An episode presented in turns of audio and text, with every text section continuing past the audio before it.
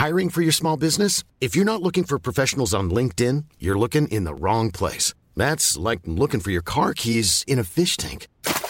LinkedIn helps you hire professionals you can't find anywhere else, even those who aren't actively searching for a new job but might be open to the perfect role. In a given month, over 70% of LinkedIn users don't even visit other leading job sites. So start looking in the right place. With LinkedIn, you can hire professionals like a professional. Post your free job on linkedin.com slash people today.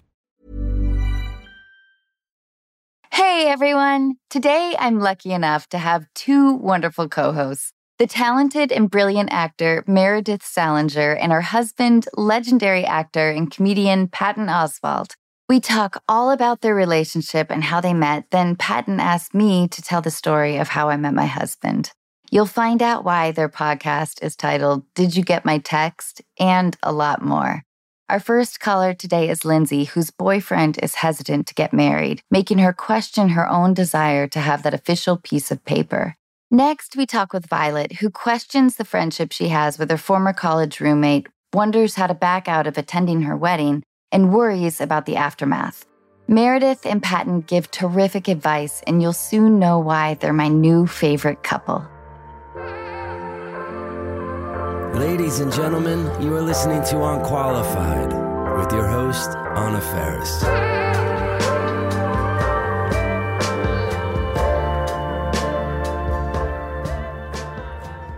Hi, Meredith. Hi, Patton. Hey guys. Look how pretty you are. Oh, God. My husband is a cinematographer. You are lit so well. There is a Caleb Deschanel, Gordon Willis thing going on there that is wow. I wish I knew those references, Patton.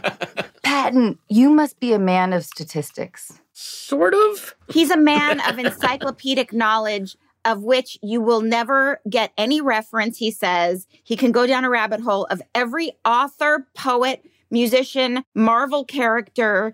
He's an encyclopedic savant. Of useless knowledge. Yeah. What heroes do you identify with and why? Who? The one obviously that I identify with is Spider Man, only because that's the one hero where they consistently show you that no matter what superpowers you have, life still happens and life is still a hassle.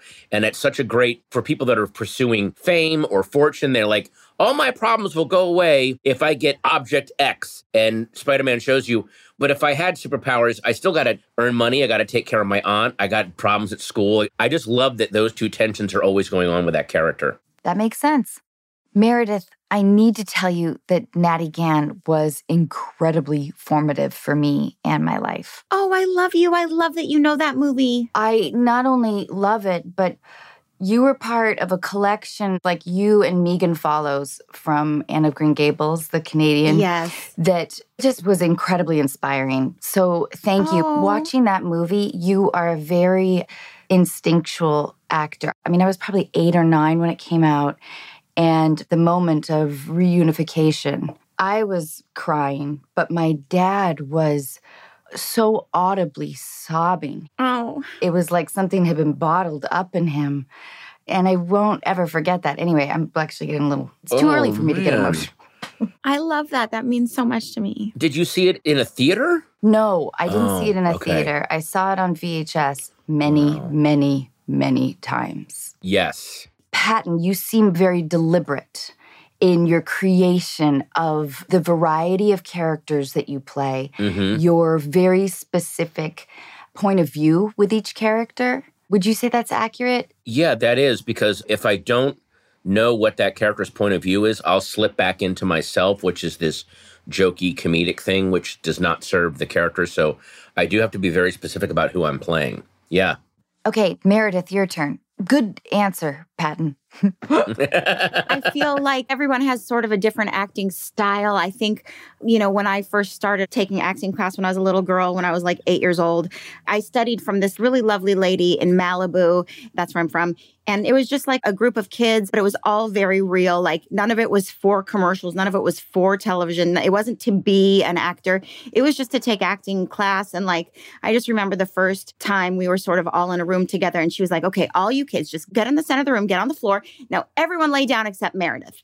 And then everyone lay down. And then she's like, okay, Meredith, the plane just crashed and these are all your best friends. And I just was like sobbing. And you know what it is? I feel like it just feels very real for me. There's not an official technique as much as it's just embody who that person is and then just go. It just is what it is. Not that I didn't study all the different techniques, because I did later in life. You know, I took from a lot of really great acting teachers, but I think just the original beginnings of my thing is I was just a very dramatic child. Me too.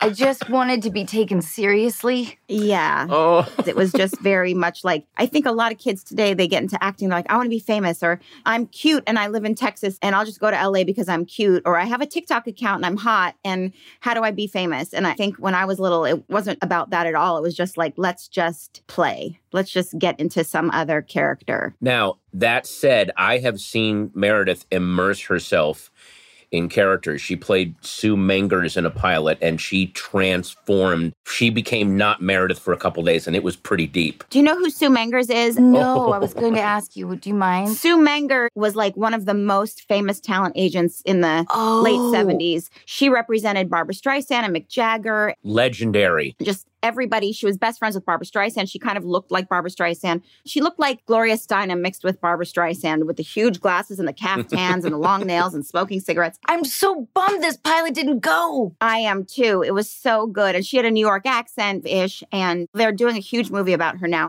On Bullseye with Jesse Thorn, you spoke about how you met. Would you mind recounting that story? Because I think it's also a nice intro to your podcast as well. Yes. Go ahead, Meredith. Yeah. Well, I grew up in this business, and one of my dear friends since I was 15 years old is Martha Plimpton, who's also an actress. She's wonderful. Well, first of all, she's so freaking talented, but she's also like always has like interesting friends from all walks of life and different artistic endeavors. And she would have these dinner parties at her house, and she invited 15 people to dinner at her house on a Facebook text thread. So she invited 15 people, and you could see everybody who was invited. Everybody went except Patton. And the next day, I had written on the text thread, Martha, that was the best dinner party ever. And then I wrote, dude, you missed the best fucking lasagna. I love it. And then he was online and he texted me and he's like, Oh, I was supposed to be there. And we ended up texting back and forth to each other for about two hours. And it wasn't flirty. Yeah. We didn't really know each other at all. We were just sort of chatting. but that's kind of when you can be the most reckless. Absolutely, like the most real, because we weren't trying to be flirty with each other. I just remember my mom always saying to me, like, you're never going to meet someone at home in bed. Like, you need to go out and meet people. And I was like, at home in bed in my pajamas, just texting. And so then it was like we texted for two hours and then it was late. And he was like, This was fun. Same time tomorrow? And I was like, Sure. And Trump had just gotten elected president. It was a nightmare. We were just talking about, can you believe like he's a Russian asset? Like, you know, we were Just just, like the reality we're in. Like, what is going on? It felt good to talk to someone else who was sane, you know? Completely. Yeah. And so for three months straight, two hours every single night, we were texting. We never spoke on the phone, never met. And around two months into it, I was like falling in love with him. I'd never met anyone so intelligent and kind. But I was also terrified because I was like, what if when I meet him in person, I'm not going to like him? Because I was single for so long and I didn't like anyone. And there was always a reason why I didn't like someone for just the stupidest reasons, like, oh, he has low ears. Like I couldn't, just stupid reasons.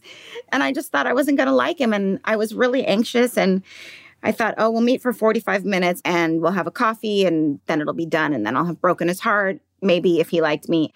But then we met and we met in person and I was overwhelmed with like, oh my God, you're so cute and adorable. And I started sweating and I started getting anxious and I was and I fell in love.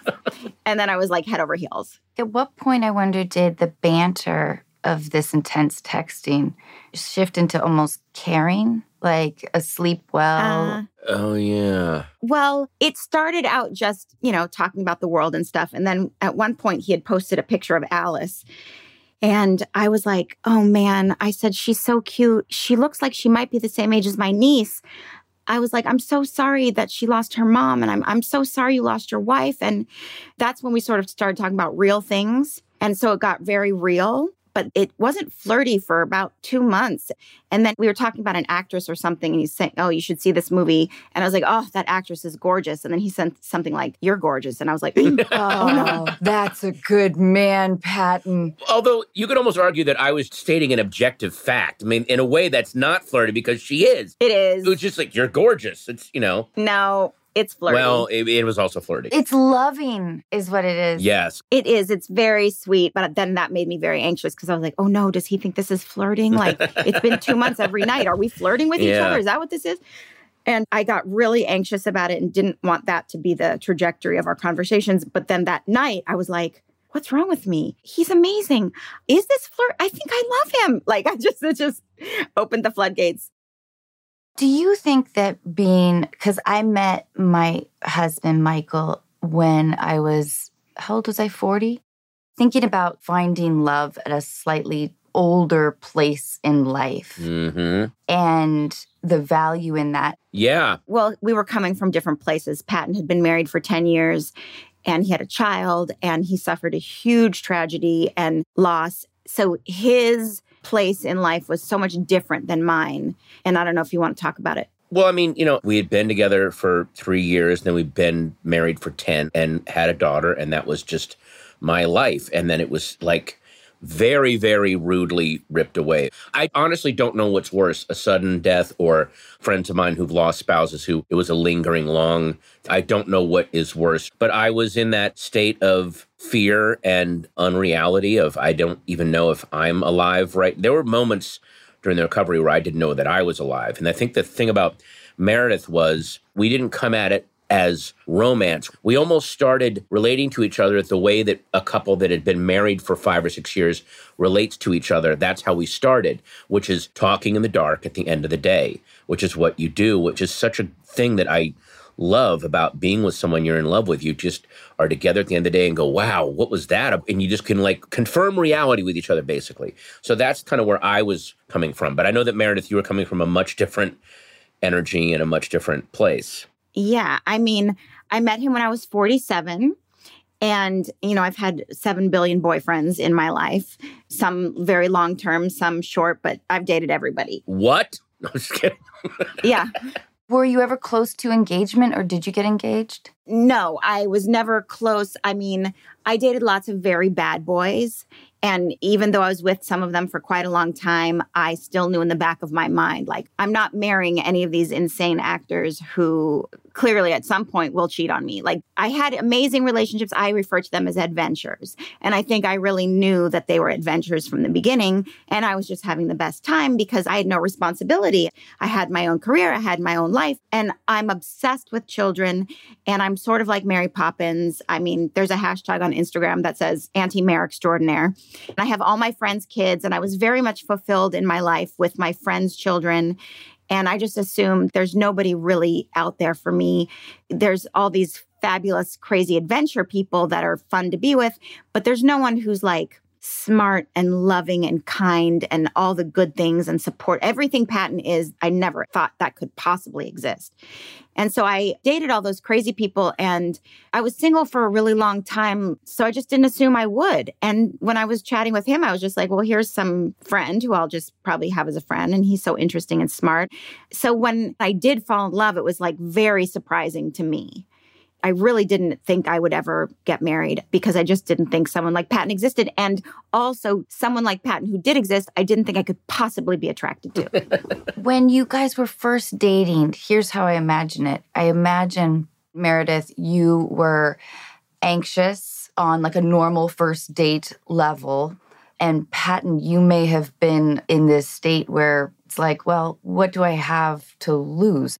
No, I was anxious. You were. Yeah, because over the three months that we had texted, I really encountered her mind and her personality. So it was a different kind of anxious where it's not, oh my gosh, I don't want to look stupid in front of this pretty girl. It's, I don't want to be dumb in front of this smart girl, this really intelligent. You know, we've been talking, and as you said, it's very easy to be glib and funny over text, but then when you're actually face to face, that's a whole different monster. And I didn't know what if I freeze up? What if I, I didn't know what was going to happen, but it was a different kind of first date tension. We already had fallen in love for real. Yeah. Like I felt like if we like each other, that's my husband. I had already fallen in love with him online. Listen, a two hour nonstop texting exchange is like seven dates. Because on a date, you have to drive there, you have to sit there, you have to look cute, you have to be like, Can I get a drink, please? And then you're like, haha, that waitress is so funny. But like when you're really talking with someone, you really, really, really get to know someone. And three months of this at two hours every night, we're getting into some deep stuff. Also, I would like reference a book and then the next day she'd go, Okay, I read that. and I'm like, When did you read it? She goes, Last night when I got off the thing with you. I'm like, What? You didn't read that? She goes, No, there's this whole section I wanted to talk to you about. I'm like, Oh my God. So, like, that level of engagement and smarts was, oh dear God. I already knew that I loved his soul. My worry was, oh my God, am I going to think he's cute or am I going to be like, Ugh, we have no chemistry whatsoever? And so I was worried to meet him because I was worried that after I had fallen in love with this person, that I was going to be that hideous human that I've been for the last 10 years who never found anyone worthy or that I was interested in spending my life with. And I'm going to just go, oh God, what have I done? Uh, nice to meet you. Bye. But at the end of the 45 minutes, I was like, do you want to walk on the beach? and then we did. And I was like, do you want to get dinner? And then we had dinner. Like it was the first time I ever had a date that I just wanted to stay on. And you were proactive She was. because you guys already had a trust. Yeah, you guys could count on each other. Yeah. Oh, yeah. Anna, how did you meet your DP boyfriend? Was he lensing you for a shot and suddenly your eyes met through the focal plane or what happened? Patton, I love this. we were on a movie called Overboard up in Vancouver. Wait, I love that. I love that movie. Oh, thank you. It was really fun. My life was like going through a lot of turmoil at that time. And we were the only two people staying in this smaller boutique hotel. There was like a producer dinner one night, and I had blown off the previous one because, you know, it's that kind of a dinner. Yeah, yeah, yeah. So I felt obligated to go to this one. So I was coming down in the elevator and he stepped in, and I had this wave of relief that took me by complete surprise, actually. I don't even think we had talked much at all during the shoot. And this is maybe like four weeks into the shoot. And I said, Oh, thank God you're going to the dinner too. Oh, I'm so glad. Can we ride together? I arranged a car with the hotel. And he said, Yeah, sure. And I felt glued to him all night. I invited him out on a walk after dinner. Just like us. Yeah, yeah. And I was just chatting his ear off. But what I found out later was that he wasn't planning on going to that dinner. He had made reservations for himself at this incredibly high end, like eight person sushi restaurant up there. but you were like, oh, thank God you're going. So he was like, yeah, I'm going. Yeah. Oh my That- God, that's the cutest thing I've ever heard. Wow. Oh, that's so sweet. he blew off Amakaze for you. Totally. That's totally. And beautiful. he took me there later. It was the most amazing meal. And I realized the sacrifice he had made. so how could I not marry him? but there was just a sense of safety and security and kind of reassurance that I didn't even know I was kind of looking for. Especially as I get older, I think I've always been kind of a a loner sounds too dramatic, but an introvert sounds too narrow of a box, I guess. Well, I think a lot of actors are in that same boat. It's sort of like there's the hermit side of you that just wants to stay home and be a homebody. And then there's that part of you where, like, I'm on the red carpet. I know all these celebrities too. And I'm just going to say hi to everyone. And, boop, boop, boop, and there's that time when you feel like you want to be out. And then there's that time where you're just like, I just need my person just to be quiet with. Are you guys big travelers? Well, yeah. We used to be. We all used to be big travelers. Now it's so nervy. but he has to travel all the time. You know, as a stand-up comedian, he has gigs, and I love saying that he has gigs, and he's a Grammy winner. It's like I'm married to a rock star. Or Yeah. something. He's got a gig. He's got gigs, and he's a got Grammy a winner. gig. But he's got like his stand-up stuff in every city, every weekend. So he's always on a plane. But traveling, like we would love to be traveling. We want to take our daughter to Paris. We want to show her the catacombs. There's so many things we want to do. And I feel very scared to do anything right now. And not just because of coronavirus, because, you know, just like terrorism. I know. And then all the people who have to fight on airplanes. What's wrong with you people? All the ones who are like, I'm not putting my mask on. And then they start a fight with the flight attendant and they make it scary for everyone. And it's just like going places with this world now. People are so combative and scary. Like people want to fight for no reason. It's weird. It doesn't feel like there's any place to flee to. Like, oh my God, I'd love to go to Europe. But you're like, well, Europe might break out in war now. So can we go there? Or like, there doesn't seem to be any escape hatches left anymore. It's like we've become, as a society, completely addicted to anxiety. Yeah. I was talking about this the other day. Like, God, it's so nice to meet you, Anna. And I would love to like get a drink with you. And like, if you're out and you're having a drink with a friend and you want to like have fun and chat and talk, but like there's this underlying war in Ukraine and there's so much homeless here and healthcare, people can't afford it and schools don't get enough. The infrastructure is terrible. And there's this underlying hell Mm-hmm. that exists. Voting rights are being stripped and all these things that currently exist. And they all need to be addressed and they are all of equal value. And I'm very political. I work very hard to fundraise. And so you work so hard for these things, but there is this underneath anxiety like the world really needs help. Like you really want to get your friends activated to make the world a better place. And there's that anxiety in addition to like the stuff you normally do. You're writing a script or you're starring in this thing that you kind of have to like put that knowledge of the hell into a little basket so you can be with your kid and like snuggle, but yet you all acknowledge like there's this terrible stuff underneath. So it is like that underlying static that you can't get rid of. Totally. So, favorite rainy day movie? Go ahead, Meredith. So here's the thing about a rainy day it's very emotional. hmm And when I think emotional things, I think of like my childhood. So for me, a rainy day movie that would be a great movie is like The Black Stallion or like The Muppet movie. Perfect choices. Yeah. That energy of a rainy day feels like that kind of a movie. I love that. So mine too, just like Meredith said, it's either I go back to my childhood, which is on rainy days on Sundays, it was a mid-afternoon movie your dad would usually watch with you, and mine is the Taking of Pelham One Two Three with Walter Matthau. Oh, I love Walter. Watching that movie with your dad, and it's also just a great crime caper, and weirdly, by accident, a documentary about how god awful New York was in the early 70s. and then the other one is the 1974 Murder on the Orient Express with Albert Finney. Oh, I've seen that movie so many times. I love it. I just love it. were you also a Death on the Nile fan? I don't like the Ustinov Hercule Poirot. I like the Albert Finney Hercule Poirot. Ustinov is not put together as well. And, and I love Ustinov, but he's not a good Poirot. Oh, but come on, Mia Farrow on top of a pyramid. like, Anna, you literally turned into like the money man producer of that, like in this. Guys, Mia Farrow on top of a pyramid. What are we not Yeah. doing? Why are we still talking? Let's go shoot it. oh God, if um, only. Mia Farrow on top of a pyramid. And he was fucking rad. What was your rainy day movie? Yeah. Well, I would have gone with the original Overboard. I love that movie so much. Yeah. Oh my I do too. It's a great movie.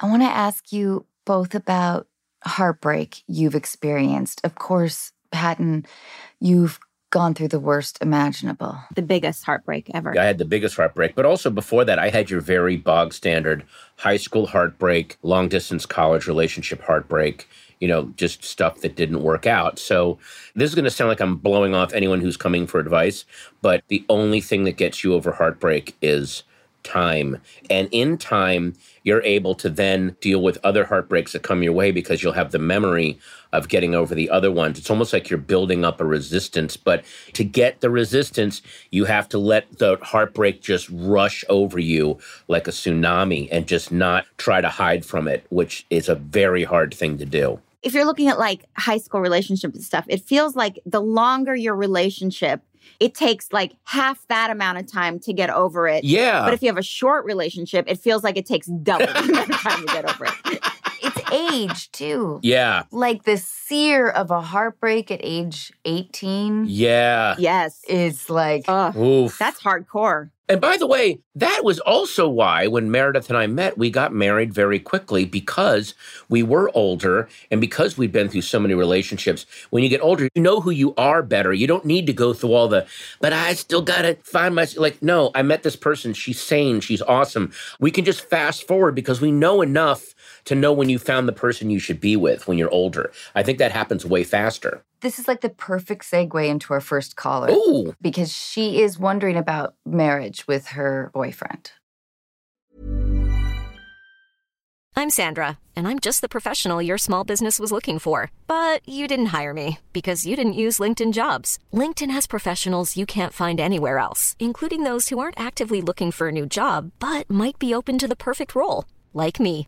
In a given month, over 70% of LinkedIn users don't visit other leading job sites. So if you're not looking on LinkedIn, you'll miss out on great candidates like Sandra. Start hiring professionals like a professional. Post your free job on linkedin.com/people today. When you're ready to pop the question, the last thing you want to do is second guess the ring. At Bluenile.com, you can design a one-of-a-kind ring with the ease and convenience of shopping online. Choose your diamond and setting. When you find the one, you'll get it delivered right to your door. Go to Bluenile.com and use promo code LISTEN to get $50 off your purchase of $500 or more. That's code LISTEN at Bluenile.com for $50 off your purchase. Bluenile.com code LISTEN.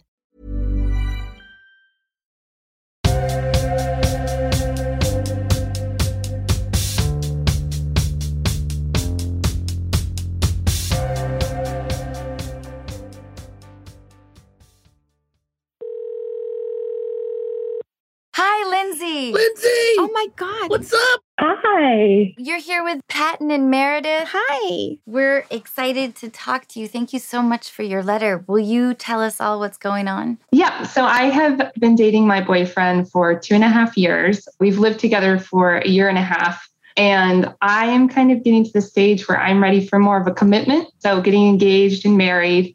And he's not really ready for that for a variety of reasons. So, when we've had these discussions in the past, he's kind of just asked, you know, what is marriage really going to change for us? He kind of likes the way things are.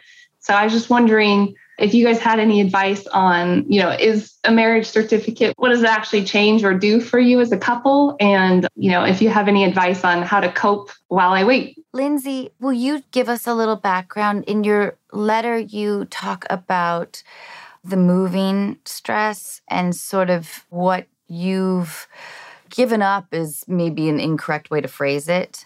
Yeah, so I've moved twice for him to pursue his career. Luckily, my employment hasn't changed through that. My employer with COVID has kind of moved to remote work, so I've been able to keep my job. But, you know, I've always been really independent and right now I kind of feel like I'm just following my boyfriend around and you know we're having to make a lot of big commitments to each other without having being more than just boyfriend and girlfriend. You have a lot of friends and family say, "Hey, when are you guys getting married?" Yeah, I grew up in a small religious town in Idaho. And so all of the influential people in my life, you know, all got married in their early 20s and were done having kids by the age of 30. So it's pretty unusual for me to be almost 30 and have none of those things. So yeah, I get a lot of questions from both of our families and friends, you know, when are you guys going to get married? And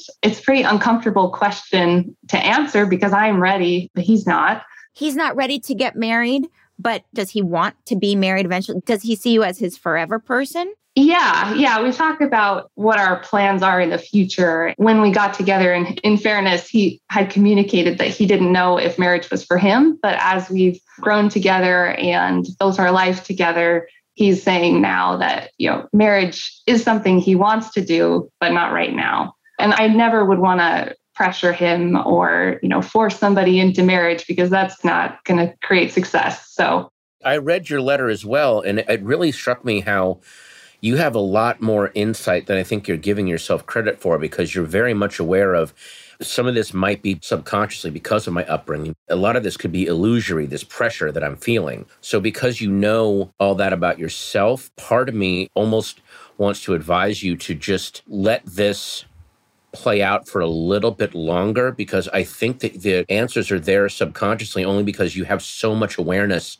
of what is causing a lot of this tension. But obviously, I'd also like to hear some more. I agree. Yeah. Well, were you a person who always wanted to get married? Yeah, I always saw myself getting married. You know, I guess thinking back to when I was younger, I always just assumed that I'd follow the path that I saw everybody else on. As I've grown and made different choices, I am realizing that, you know, my path doesn't have to be the same. So it's kind of an adjustment for me to keep making changes to my own path and try to ignore the pressure externally. I think that's the biggest key is you're making changes to your path. And listen, Patton and I got married very early. He had a little girl. And well, first of all, I wanted to marry him, but I also felt like it's important for her to know this is like a real thing. I'm not going anywhere. No one's ever going to leave you again. You need to feel safe and secure. And so to be married is to give a sense of security to the child. Like, I'm not leaving you. You're mine now. And in your situation, to be married is really to give yourself the like, yes, we're going to be together so we can embark on all the changes that our lives are going through together. This is a commitment that's not going anywhere. So I can continue to follow you or to do all these life changes with you. If you were just staying in one place and you weren't changing your life to keep doing all these things for him, I would say it's not really that important to get married. It doesn't matter that you're 30 or whatever you are. A certificate changes nothing other than to show the other person, like, we are a team. I'm putting all my trust in us together. But I do think there are many people. I mean, look at Anna was talking about, she did the sequel to Overboard. Goldie Hawn is not married to Kurt Russell, but they have an amazing relationship of not being married. And I think you can say you want to be together forever, but you're sort of looking for the security of like, I'm doing all these big changes in life and I'm willing to do all this because I love you and want to be with you. But I feel like I need the security of knowing that I'm going to embark on all these changes, knowing that this is a real thing, right? So, do I think having the certificate is that important? No, I really don't. And for the sake of other people, I think it doesn't matter for that either. Your mom wants you to get married. Who cares? My mom wanted me to get married a million times. And I was like, it has to be right. But if you know that this person's right for you and he has expressed that you are right for him, I don't think you need the certificate, but I think if you are making these big life choices of buying a house and or moving, I think maybe it would feel safer for you. Yeah, you know, I think a lot about how relationships the balance is always in flux. And if you're somewhere in like the 60 40 idea, that's good.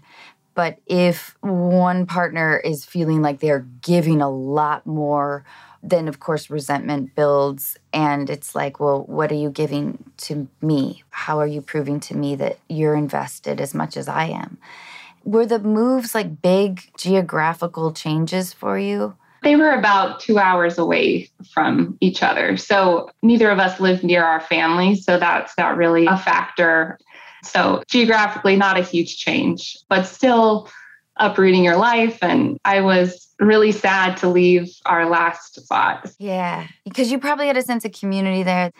And I think it's kind of easy to, if there is an imbalance, to channel it in one direction does him not wanting to get married yet make you feel like he's not truly invested?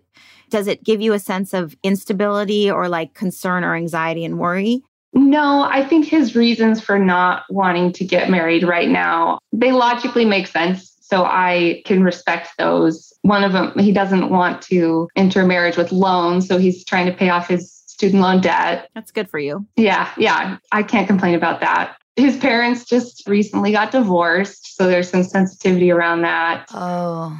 And his mom is not in good health. So, you know, we've been dealing with all of these issues together and we're a really good team, you know, so I totally understand where it's coming from. You're still really young, unless it was like he needs to move to Paris for his job and you're giving up your whole life in California. I think that these moves aren't drastic, like across the country away from family or anything really other than you liked where you were living. They don't seem to be drastic changes to me, but you know, you feel how you feel. It just seems to me like, how long have you been together? Two and a half years. Yeah, I think you guys are young and I don't know. I think if you trust that he's going to be there for you, give it some time because if you're not, you don't want to get divorced. And the fact that he's keeping things in mind like the student loan and the fact that, you know, there's sensitivity around his parent, like he's being very thoughtful about it and you seem to be pretty firmly grounded. I think you could give this some time.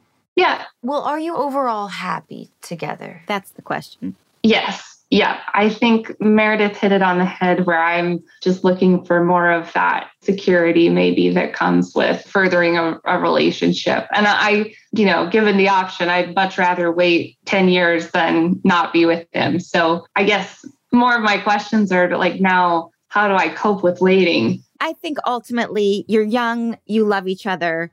It's not about getting married and proving to your parents or your friends. Yeah. That shouldn't be even on your mind because truly it's really for you. And I would look at it not as waiting to get married. I would just look at it like, here's where we are. This is our relationship. And figure out, you know, while you're together, is this the person who supports me and loves me and makes me feel my best self? Do I love him and support him and want him to be his best self? And just live in your daily life. And if all those things are still there, you get married. And if they're not still there, you don't get married. And if they aren't there, getting married is not going to put them back. Yeah. She's right. And Lindsay, I would tell like friends and family, we've just had so much change. Like, we're going to wait to think about that you know? Mm-hmm. Yeah. And anyone you know will absolutely understand that line of reasoning because we've all been through it. Everyone's going to understand that immediately. Yeah.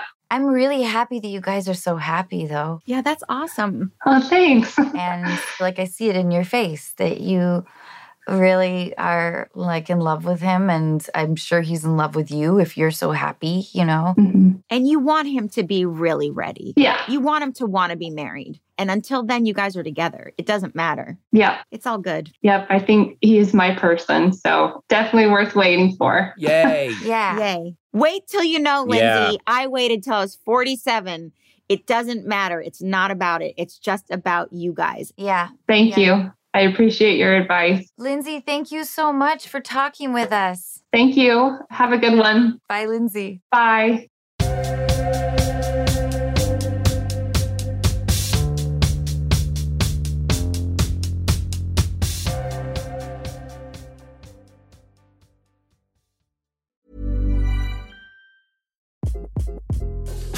This is Craig Robinson from Ways to Win, and support for this podcast comes from Invesco QQQ, the official ETF of the NCAA. Invesco QQQ is proud to sponsor this episode, and even prouder to provide access to innovation for the last 25 years. Basketball has had innovations over the years too. We're seeing the game played in new ways every day. Learn more at Invesco.com slash QQQ. Let's rethink possibility. Invesco Distributors, Inc. Planning for your next trip? Elevate your travel style with Quince. Quince has all the jet setting essentials you'll want for your next getaway, like European linen, premium luggage options, buttery soft Italian leather bags, and so much more. And is all priced at 50 to 80% less than similar brands. Plus, Quince only works with factories that use safe and ethical manufacturing practices. Pack your bags with high-quality essentials you'll be wearing for vacations to come with Quince. Go to quince.com slash pack for free shipping and 365-day returns. You were both so wonderful. Thank you. I hope that was helpful. Oh, totally was. You're so sweet. Yeah. You're just so sweet and dear with your big eye. You're like a little angel. You're like a little deer. Go on, Meredith. You are. You're like a little Disney cartoon character. You're so cute. Nobody talks to me this way in the shoemaking factory. They She's like a little pixie. You've been doing this podcast for years. yes. Wow. How often do you release a podcast? We release once a week on Mondays. You guys, Once a week on Tuesdays. It's a lot of work. yes. It takes a lot of time. Well, it's a lot of work if you want to do it well. There are a billion podcasts out there now, and what you realize is 90% of them are just people just going, So, what else is going on? Um, I guess I bought some shrimp today. Like, there's no preparation. So, the good ones, they take time. Yeah. Basically, it's Meredith and I, and I'm sure a lot of people experience this. We live in a house together, but for some reason, we just text each other all day, even when we're 40 feet apart. We kind of decode the texts after a week if we see an article one of us likes, a weird picture, a video, or just something that we're doing. And it's a relationship decoded through texts, and it's quite feisty and fun. And we really go at it. And Meredith is just hilarious and wonderful because I go down these insane rabbit holes. And because she's so honest to a fault, she'll just go, I stopped listening right when you said. That's not good. He's like, this is a podcast. You have to listen to me. yeah. Like, this is the forum where you actually have to listen to me. And I'm like, I'm sorry, I zoned out. Yeah. What reason? Like, I'm sorry. And also, I don't get half his Right. references. He's so encyclopedic with his knowledge about everything. And I'm just like, Who? What? I don't know. I don't know what that reference was, but I'm sure someone listening probably gets it. There's an episode like five episodes back where I told this really, what I thought fascinating but convoluted story that linked the Texas Chainsaw Massacre with a film that was being shot at the same time outside of Austin by Sidney Lumet. So I told this whole long story, and then I mentioned Sidney Lumet, and Meredith, who's been checking her phone, just goes, Sidney Lumet, I met him. It's like a person in a coma, and then you play them like a song they like, and they're like, oh, they come out of it for a second. And that's what it was like. Oh, yeah, it was a really long story, and I really did tune out. And then he said something that I was like, oh, I met Sidney Lumet. I'm like, what? Were you even listening to me? So there's a lot of that. And also, like, we talk about there was one night we were in bed together. I saw something and I went, oh my God, look at this. And I was holding my phone up, but she had found this perfect position. we were back to back in bed. Our backs were towards each other, and I'd found this perfect position for my neck and my whole everything. And he's like, "Oh, I want to show you something," and he wanted me to like turn over to, and I was like, "Can you just text it to me because I'm in a perfect position?" Yeah, I don't want to lose this position. He had his phone, I had my phone, and he literally texted to me in bed. and this was a position in her defense. It involved like three pillows, two small pillows. Like it was a whole engineering feat. I was comfy. okay. So now we're talking with Violet. Hey, Violet. Hi. Hi. This is Meredith and Patton. Hi, Meredith. Hi, Patton. Hi. Hi, it's so nice to meet you. So nice to meet you guys. Will you tell us what's going on? Yes. So I have a old college roommate. We used to be best friends in college, and then we no longer really are. We're just kind of acquaintances. We're nice. And she invited me to her wedding, and I don't really want to go, and I don't know how to tell her, and I don't want to hurt her feelings, but I just don't think going would be a very good thing. And that's basically what I need help figuring out and how to tell her because I do think I need to tell her.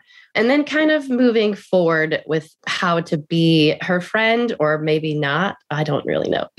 Will you tell us a little bit about your friendship in college? What that was like? Yes. So we were kind of best friends in college. Very different personalities. She's very big and loud, and I'm not so much that way. But she was in a sorority and she had like two different majors and a minor. I was just a BFA, had one.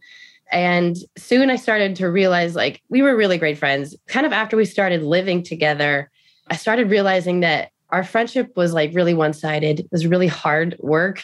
An example where she was dating someone, she loved him and it was great. I was just always there for her and it was always about them. And then they broke up and I was there for her like a lot. And it was like I had to be there. And then I started dating someone my senior year.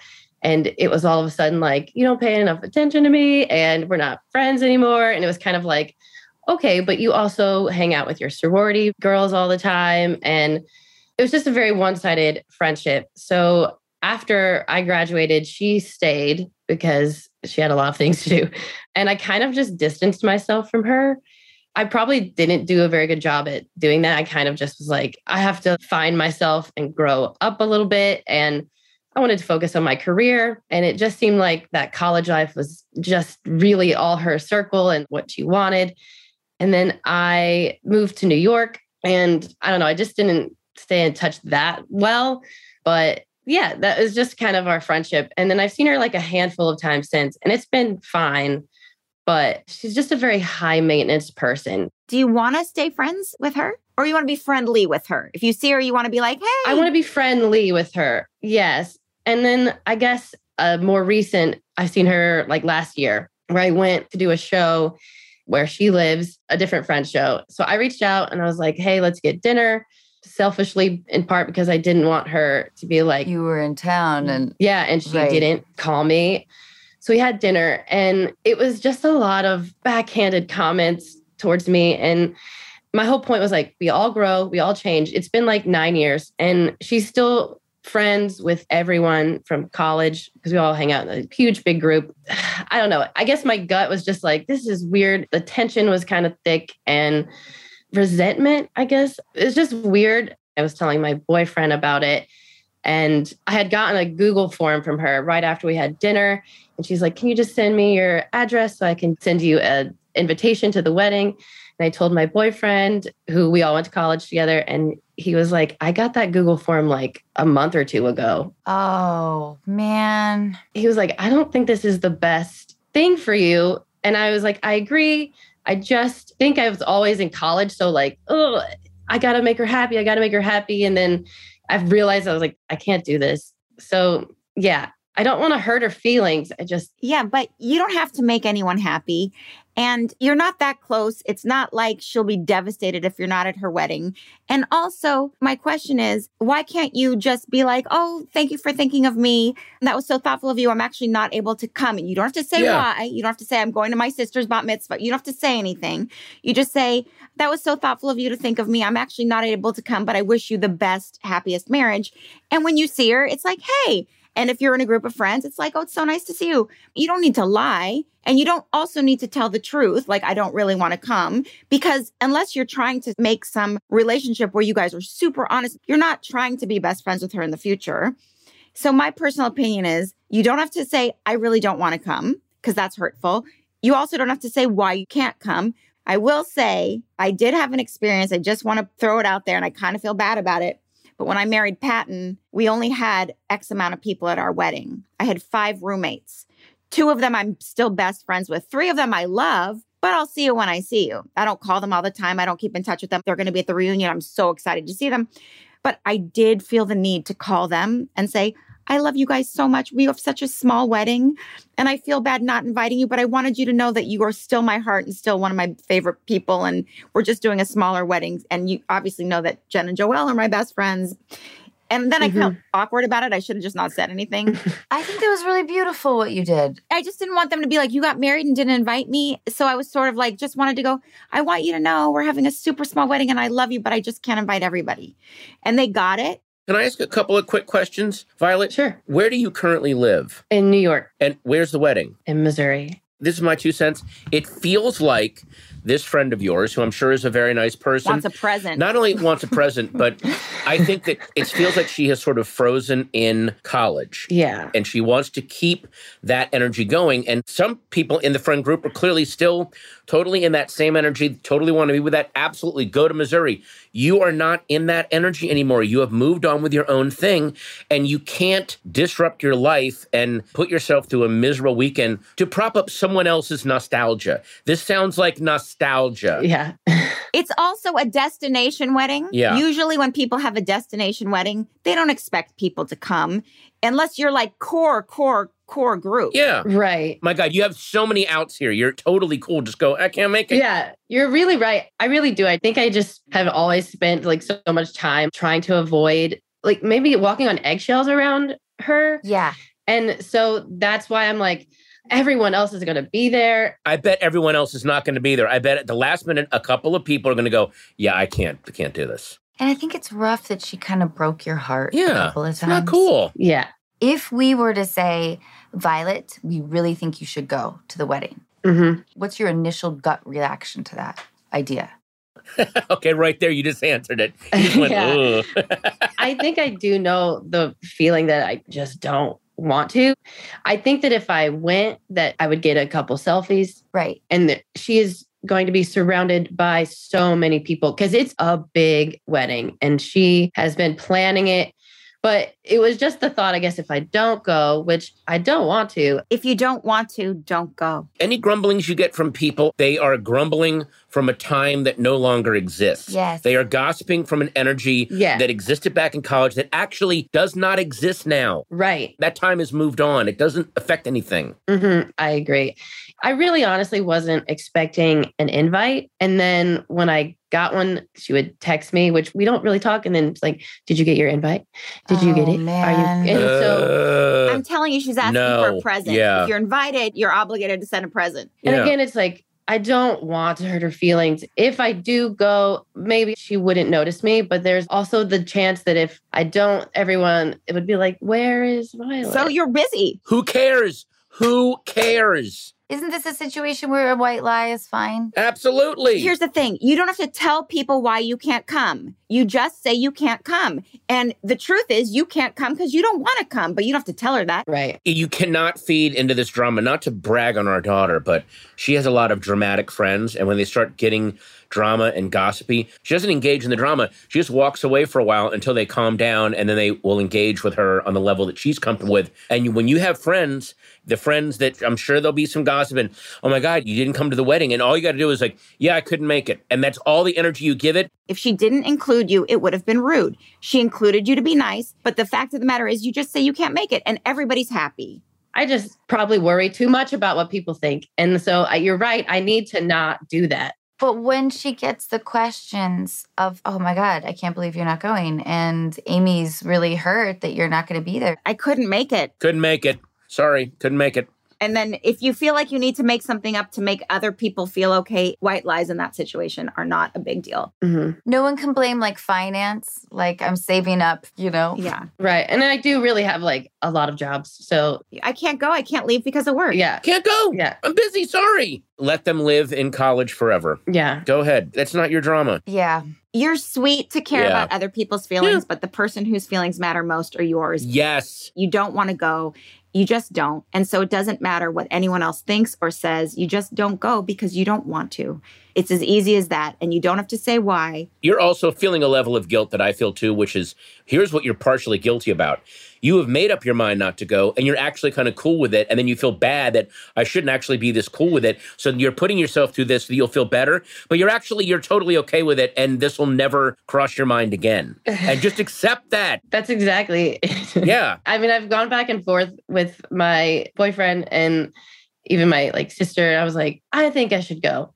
And they're like, no, you should not. And then Yeah. I'm like, okay, you're right. I don't want to go. Yeah, I want I don't I don't need to go. It's only you that matters. You're living your own life. Yes. and you don't have to do it to please other people and there's always a way to do it kindly to live the life you want you Mhm. have to be putting yourself first you must and you're a kind person to think of other people's feelings you really are mm, Thank you. but you don't have to punish yourself to be nice to someone else Thanks. All right. Absolutely. Yeah. I think I've also learned from your podcast. Like, I think I heard one time someone say, like, we only think about romantic relationships ending and we don't always think about friendships. And yes. that immediately made me think of this person. And then it kind of all started. And then I was like, oh no, I can't. Yeah. I think I've avoided it too long. Well, it's a good recognition when you are able to be like, that made me feel bad. yeah And I don't quite know why, and I wish it didn't. i feel like it's almost harder with a friend the loss of a friend than it is of a boyfriend oh, yeah. or a husband or whatever. I mean, those are hard, but